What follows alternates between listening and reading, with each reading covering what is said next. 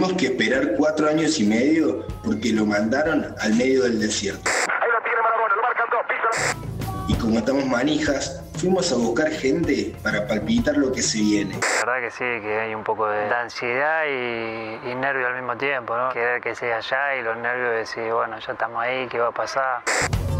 Para llegar finitos como Diego en el 86, movemos la pelota antes con una entrevista mundial.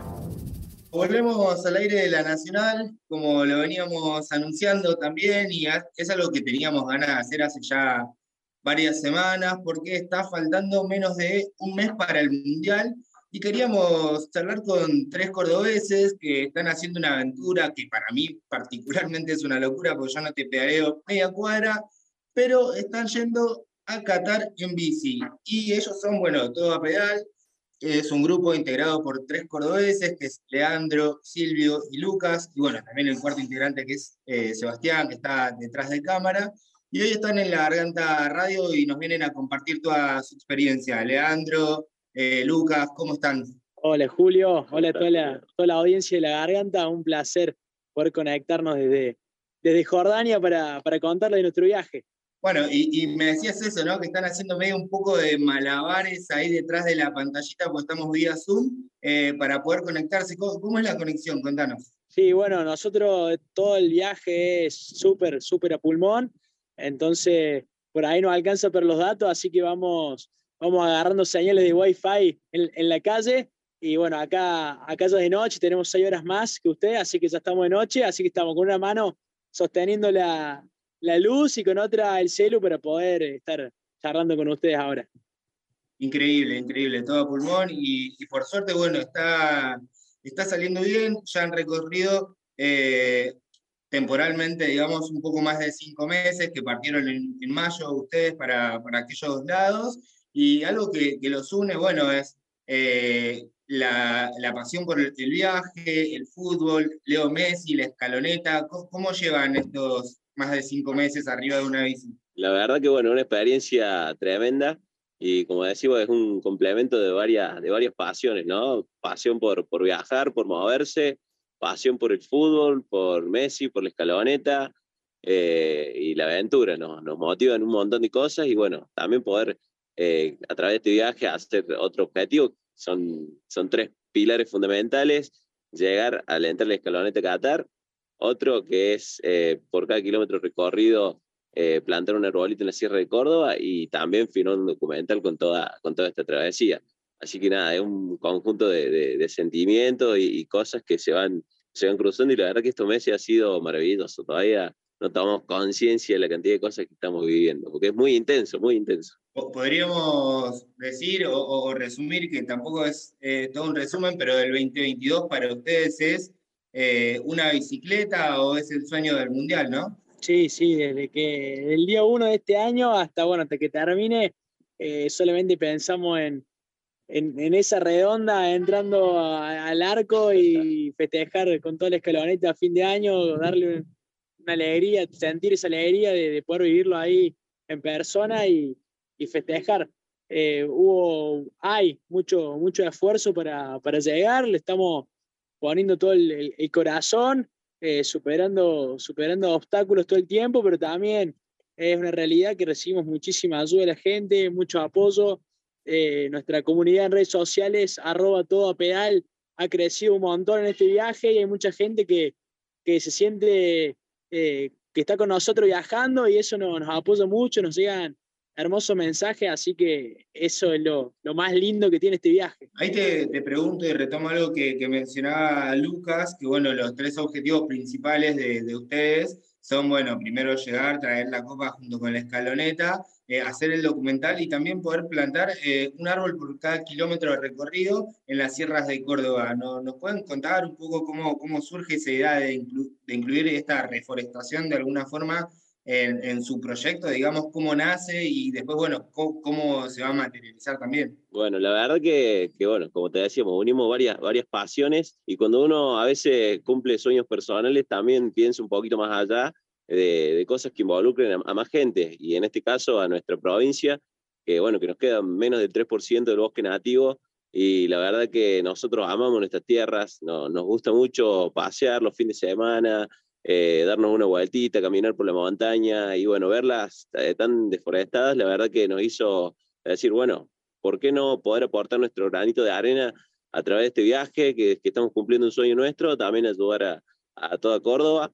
Así que bueno, así nació, dijimos qué podemos hacer, nos comunicamos con estos chicos, justo salió una nota en el diario de esta, de esta fábrica de árboles nativos, que son los chicos de Baum, eh, que bueno, ahí subimos justo un, un videito en Instagram recién, que ahí mostramos cómo pueden hacer para aportar un arbolito cada uno, así que si quieren sumar ahí, vean el videito, siguen los pasos, y nada, fue es algo muy satisfactorio, como te digo, más allá de, de, todo el, el sueño personal de cada uno, es también poder complementar y hacer una, una ayuda, en este caso, eh, para nuestro, nuestras tierras. No, increíble, y aparte lo, lo, lindo que son las, las sierras cordobesas, ese paisaje, los ríos, la necesidad de cuidado. Y ahí voy a, ir un poco a, donde están ustedes, a, a, esos paisajes que por lo que veo en las redes, en lo que han compartido en las historias hace poco, eh, están, bueno, ahí en Jordania, como bien decían, eh, pasaron por Petra, ya van pasando por más de 10 países, pero eso, ¿qué, cosas les, han sorprendido del, de, del, viaje en sí? Bueno, lo que, más remarcamos siempre es la, la gente que, que, vamos conociendo. Por ahí, antes de salir del viaje, era una gran incógnita cómo sería la gente en África, cómo sería el Medio Oriente, por ahí lo, que, lo único que sabemos, lo que consumimos de los medios masivos, que la guerra en Irak, que los talibanes, que esto, que, lo, que aquello, y la verdad que el balance que hacemos es que, en todos los lugares del mundo hay gente muy hermosa, gente muy dispuesta a ayudarnos, eh, nomás que, que, los buenos no salen en la tele, entonces por ahí absorbemos algo que, que no es la realidad y, y, estamos muy felices. Hace unos, hace unos días antes de entrar a Jordania pasamos por Palestina, que también bueno, es un, un lugar muy golpeado, muy, muy golpeado y así todo, a pesar de, de, de, cualquier situación adversa, la gente, la gente es muy bella, la gente siempre está dispuesta a ayudar. Por ahí somos unos privilegiados y tenemos la suerte de ser argentinos y, y, de, que el, y de, que el, mundo nos conozca por, por el Diego, por, por Messi. Eh, y, y, siempre que se llama a un lugar decimos somos argentinos, no ve la ropa como la que acá tiene Lucas, de, que es nuestra, nuestro uniforme de, de pedaleo que tiene la, la bandera argentina eh, enseguida nos nombran a, a, Maradona, a Messi, y automáticamente se crea un, un, vínculo, una conexión hermosa, una amistad, y la gente nos termina invitando a la casa, hasta incluso el que menos tiene nos invita a comer, a dormir, y para nosotros lo más nutritivo del viaje es, nos enriquece muchísimo conocer las historias de, contadas por los protagonistas y no por, por algo que escuchamos, que alguien nos contó, y eso la verdad que nos llena el alma, más allá de que en pocos días llegaremos a Qatar y que, bueno, será lo que, lo que tenga que ser este fútbol y Argentina le puede ir bien, mal o regular, pero de esta, de esta travesía no nos vamos a olvidar nunca justamente por eso, por, por la gente que, que nos termina enseñando un montón. Leandro, me, me, gusta todo lo, lo, que traes porque me, me, hace sentir como en mi barrio, yo estoy, bueno, de acá de Chape, vos lo, lo conociste en algún momento, eh, y para mí tiene el barrio, la comunidad, ese calor, ese, esa predisposición, esa solidaridad todo el tiempo. Eh, y bueno, para el barrio de Lilian, que es la 31, para el barrio de Nelson, que es la 21-24 acá en Buenos Aires, eh, tiene también eso. Pero bueno, sabemos que hay cosas que atraviesan que a veces, no por la propia comunidad, sino por el sistema en el que vivimos, el país, las cosas que nos atraviesan, que bien mencionabas vos ahí, eh, hacen que, bueno, las comunidades más empobrecidas o vulneradas padezcan cierta carencia de derechos o otras cuestiones. ¿Qué, ven ahí en, esas realidades también, un poco más ustedes de adentro? Sí, hay, hay como diferentes formas de verlo. Por ejemplo, en África eh, las cuestiones, la, las carencias, digamos, venían ya, vienen del lado de una infraestructura global de casi todo el continente, como que en cada país, por ejemplo, en cuanto a los servicios básicos, las necesidades básicas, no sé, por ejemplo, Sudáfrica no tenía electricidad, eh, entonces se administraba de cierta manera. En Malawi y Zambia no había agua corriente, entonces había todo un sistema de, de bombas donde vos necesitabas agua, había que ir a, al, al, punto donde estaba la bomba, bombeabas tu agua, sobre todo lo que se veía ahí mucho, las que llevaban adelante las familias eran las mujeres, entonces se las veía cargar con baldes y de, los tachos de pintura, incluso de 20 litros gigantes hasta en la cabeza, iban, bombeaban con quizás con, con los nenes, bombeaban tres, cuatro baldes y, y, recorrían la distancia que, que, no era corta, era de la casa a quizás uno o dos kilómetros, con todo, eso, con todos esos baldes, ese peso, y como que cada país tenía su, su carencia, sus limitaciones, y quizás donde sí vimos la, la parte más grave que son los derechos humanos eh, en Palestina, obviamente fue el lugar que más, que más nos, nos chocó. Primero porque veníamos de Israel, que, que, bueno, Israel cuenta una campana y nosotros queríamos ir a conocer también, conocer también la otra. Y justamente con Lucas eh, salimos ese, ese día, un día en la, bici eh, a unir la distancia que hay entre Jerusalén y Belén. Jerusalén hoy corresponde al Estado israelí y Belén sigue siendo territorio de Cisjordania, palestino, hay que cruzar un, un checkpoint que le llaman, que es como si fuera un cruce fronterizo, que es un cruce militar. No cualquier palestino lo puede cruzar. Nosotros, por ser extranjeros y apenas mostramos el pasaporte argentino, lo cruzamos sin ningún problema. Queríamos visitar un campo de refugiados de, bueno, de palestinos que, que, vivían en alguna parte que hoy ocupa el, el ejército israelí, entonces tuvieron que moverse, perdieron su, su casa y demás. Y la verdad que no pudimos llegar al campo de refugiados, teníamos ahí unos, regalos para hacerle a los nenes, y cuando estábamos llegando hubo una especie de, ataque, no sé cómo llamarlo, del ejército israelí, empezaron a, volar gases lacrimógenos, nos, empezó a arder toda la cara, los niños que estaban jugando en la calle obviamente se habían disparado corriendo, y, y, fue un momento de shock, creo que fue el momento más duro del viaje, porque una impotencia de, primero, imagínate, nosotros criados en Córdoba no, no, no, estábamos acostumbrados a escuchar un estruendo. O sea, ahora te lo cuento así súper natural, pero en un momento pensamos lo peor, que, que explotaba una, guerra, no sé, que venía un tanque de guerra atrás nuestro. O sea, fueron unos estruendos. Sí, la verdad que ese día nos asustamos un montón, porque habíamos estado compartiendo con mucha gente ahí de Belén. Y nada, la mejor onda, todo bien, y cuando estábamos justo por, como dice Lea, por ir ahí a compartir con estos niños, llevamos la pelota para hacer el picadito y empiezan a volar y como dice Lea, flayamos, no sé, que iba a parecer un tanque de guerra, nunca habíamos vivido una situación así, por lo menos yo, creo que tampoco, y que caían cosas al, al lado nuestro, veíamos que volaban pedazos de, proyectiles y, y, nada, nos asustamos, yo lo miro a Lea, él me mira, ahí estamos muy asustados y tratamos de salir lo más rápido posible de ese lugar, pero fue una situación muy, muy fea. Eh, después también notamos que como que la gente naturaliza un poco esa, esa situación acá y es como que sí, gas lacrimógeno, y decir, no, pero eso no estaba bien. Si estaban los niños ahí jugando en la esquina, ¿por qué tiene que pasar eso? Y tiene que la gente salir corriendo. Y no, la verdad que esa, esa situación no, no, no, no nos hizo muy bien. Automáticamente tuvimos que salir de ese, de ese lugar. Y bueno, es, son situaciones distintas, como dice Lea, nosotros queremos escuchar las dos campanas. Eh, no nos vamos a poner del lado de ninguno de los dos porque obviamente no, no, no somos quien para, para apoyar a uno al otro, pero sí que, está muy mal. Lo que queremos es como mucho, mucha gente de Palestina, mucha gente de Israel quiere, quiere la paz, eh, quiere vivir en tranquilidad.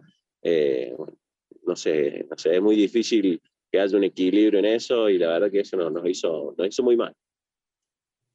Increíble todo lo que nos cuentan, bueno, a pesar de, lo lindo de su viaje, bueno, hay momentos que atraviesan a las distintas culturas, países, al Oriente, al África, que eh, bueno, hay necesidades que deben atender quienes gobiernan eh, esos países o las distintas eh, estrategias que se van dando ¿no? para que las comunidades puedan vivir mejor. Les recordamos a quienes se conectan ahora, hace minutos, que estamos hablando bueno, con la gente de Todo a Pedal, están ahora en Jordania, con Leandro Blanco y con Lucas también.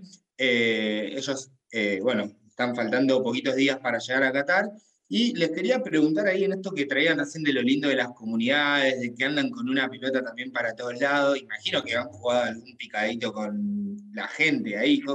Cuenten cómo es eso.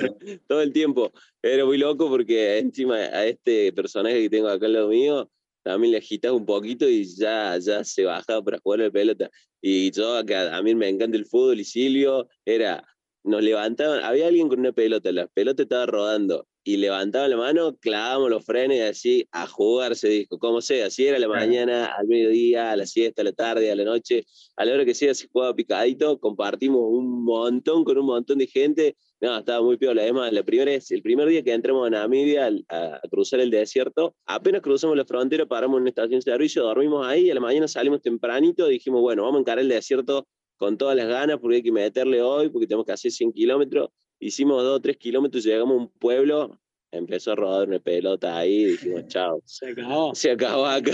No, hay cansancio ni, ni obligación que, que, al menos en, mi caso, me impida bajarme la bici a jugar un picado, porque además eh, es el lenguaje universal. A veces, no sé, en Tanzania la gente hablaba suajili, entonces no hay forma de que nos entendamos. En un montón de lugares, Zambia tiene 72 lenguas nativas, imagínate lo difícil que era comunicarse verbalmente, pero empezó a girar una pelota y no importaba en qué habláramos porque ya ahí nomás armaba el equipo. La pelota de trapo, pelota de bolsa, lo que sea, la, muy loco porque hay unas pelotas que arman ellos que no sé qué le ponen adentro y después las revisten con todas bolsas de nylon, bolsas de nylon, hilo. Y le dan vueltas y vueltas y vueltas así como un ovito de lana y queda muy buena, o sea, queda bien bien rebote como una pelota, como uno. El tema es cuando se ponía, se pone caliente el picado y empezaba y se desprendía el primer hilo, parecía que íbamos corriendo atrás de un aviso de lana que se iba desarmando como los dibujitos.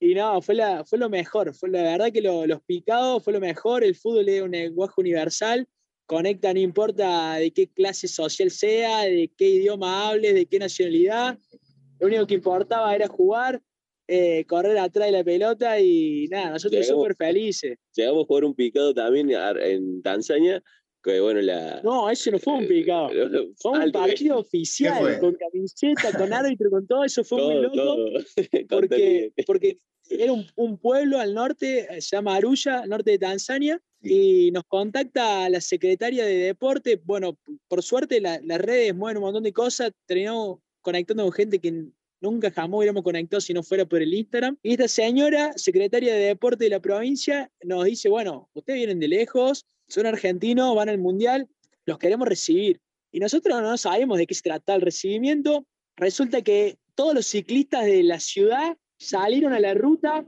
a buscarnos, terminamos entrando a la ciudad todos juntos en bici, pero como más de 40 ciclistas salieron a buscarnos, eso fue súper emotivo. Y cuando llegamos, tiré por tirar, che, queremos un picadito acá, no sé qué. Y la señora y no, me dice, bueno, contáctate con, con, tal, me pasa el número, él te va a organizar todo. Nosotros todo esto pensamos que íbamos como... Un 5 contra 5. en, un potrero, tranquilo. Resulta que terminaron llamando a un equipo local que jugaba en la segunda división en, en un estadio, o sea, con público, todos nos trajeron camisetas, nos terminaron, obviamente tuvieron que buscar otros extranjeros para reforzar nuestro equipo, así que trajeron unos voluntarios que había, había alemanes, había italianos, y terminamos jugando un partido, pero hecho y derecho, con toda la de la ley, con árbitro y todo, no, no podemos creer, no podemos creer. Obviamente el equipo estaba bien armado, nos pintaron la cara. pintaron la cara. Sí, sí, no pudimos hacer mucho, no pudimos hacer mucho, armamos, como te digo, un rejunte ahí de, de, un zungu a zungu que nos decían así, hombre blanco, a nosotros, así que hicimos ahí un equipo y no, bueno, salió lo que salió, la verdad que igual nos divertimos mucho. No, fue increíble, alta, experiencia. Increíble. Bueno, eh, sé que Leandro es eh, escritor, hace crónicas de viajes y seguro que en algún próximo libro que pueda llegar o en el documental que están armando, eh, vamos a poder ver o, leer estas hermosas historias que, que nos están trayendo. Por último, y como para ir cerrando, les quería, bueno, pedir que eh, le pueden recordar a los oyentes, a quienes están conectados a la radio del otro lado, en la Garganta Radio, que eh, les puedan compartir sus redes, cómo se pueden contactar con ustedes como la Secretaría de Deportes, para ya dar una oración o hacerles llegar su, aliento también.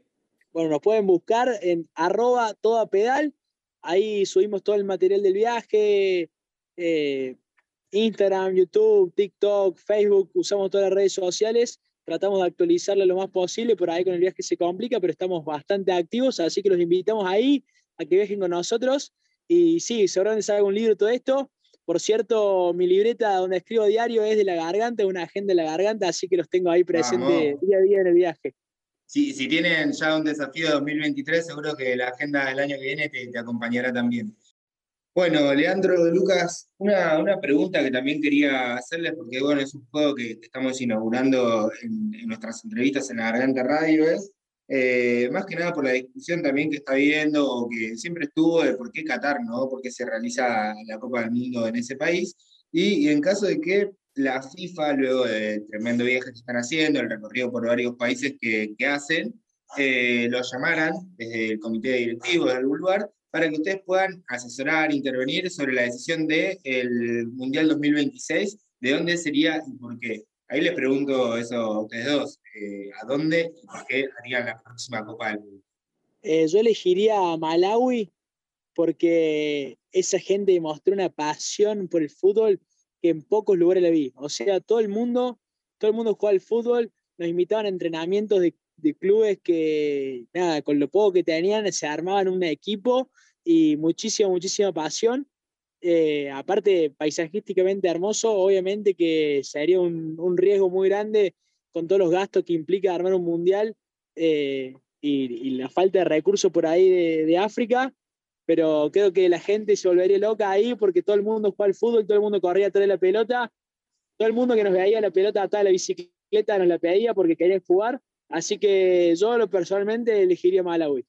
Ay, bueno, ya que se vino de este lado del mundo, yo me voy del otro lado, de, de, aquel lado, yo me quedo con Latinoamérica, yo creo que lo haría en Colombia. Me encanta, porque me encanta el colombiano, un país maravilloso, también recontra mil futbolero, y nada, creo que estamos en condiciones para hacer otro mundial en Latinoamérica. Hermoso. Y bueno, por, por último, eh, la idea es de que la historia también le llega a la escaloneta, eh, a Messi, eh, que bueno, es un poco lo que anunciaron en estos días en las redes, que también lo deseamos desde acá.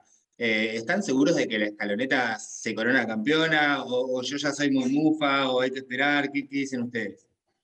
No, estamos, estamos convencidos. Estamos, queremos que sea 18 de diciembre ya, queremos estar festejando. La verdad que lo sentimos por todos lados. Eh, por algo también estamos haciendo todo el esfuerzo que estamos haciendo porque sabemos en el fondo de, del corazón que este es el año. Sí, sí, hay algo, hay algo muy interno, hay algo muy interno que, que, nos, que nos dice que este es el año y claro, como dice Lea, estamos haciendo tremenda hazaña y la verdad que cada vez nos convencemos más de que, de que nada, es el año de, Leo, de, de, toda la escaloneta y de toda la Argentina y el mundo quiere verlo a Leo Messi campeón, así que nada, creo que, ese es el momento. Siempre decimos las condiciones climatológicas están óptimas, así que creo que va a ser, a ser, va a ser, vamos todavía. No solo que tenemos a Leonel en cancha, sino que el primer año de Diego arriba, así que estoy seguro que va a ser su, sus tejes y manejes ahí para que esto se concrete. Leandro y Lucas, muchas gracias, gracias a todo Pedal. Eh, nos despedimos y bueno, esperemos que ese hermoso 18 de diciembre llegue con la escaloneta coronándose campeona. Eh, será hasta la próxima, y seguro estamos en comunicación en estos días también en todo lo que es la previa y la manija de Qatar 2021. Dale, Julio, un abrazo grande para vos y para toda la gente de la Garganta Poderosa. Gracias, nos vemos. Pasó todo a pedal por la Garganta Radio. Vamos con música y volvemos en minutos.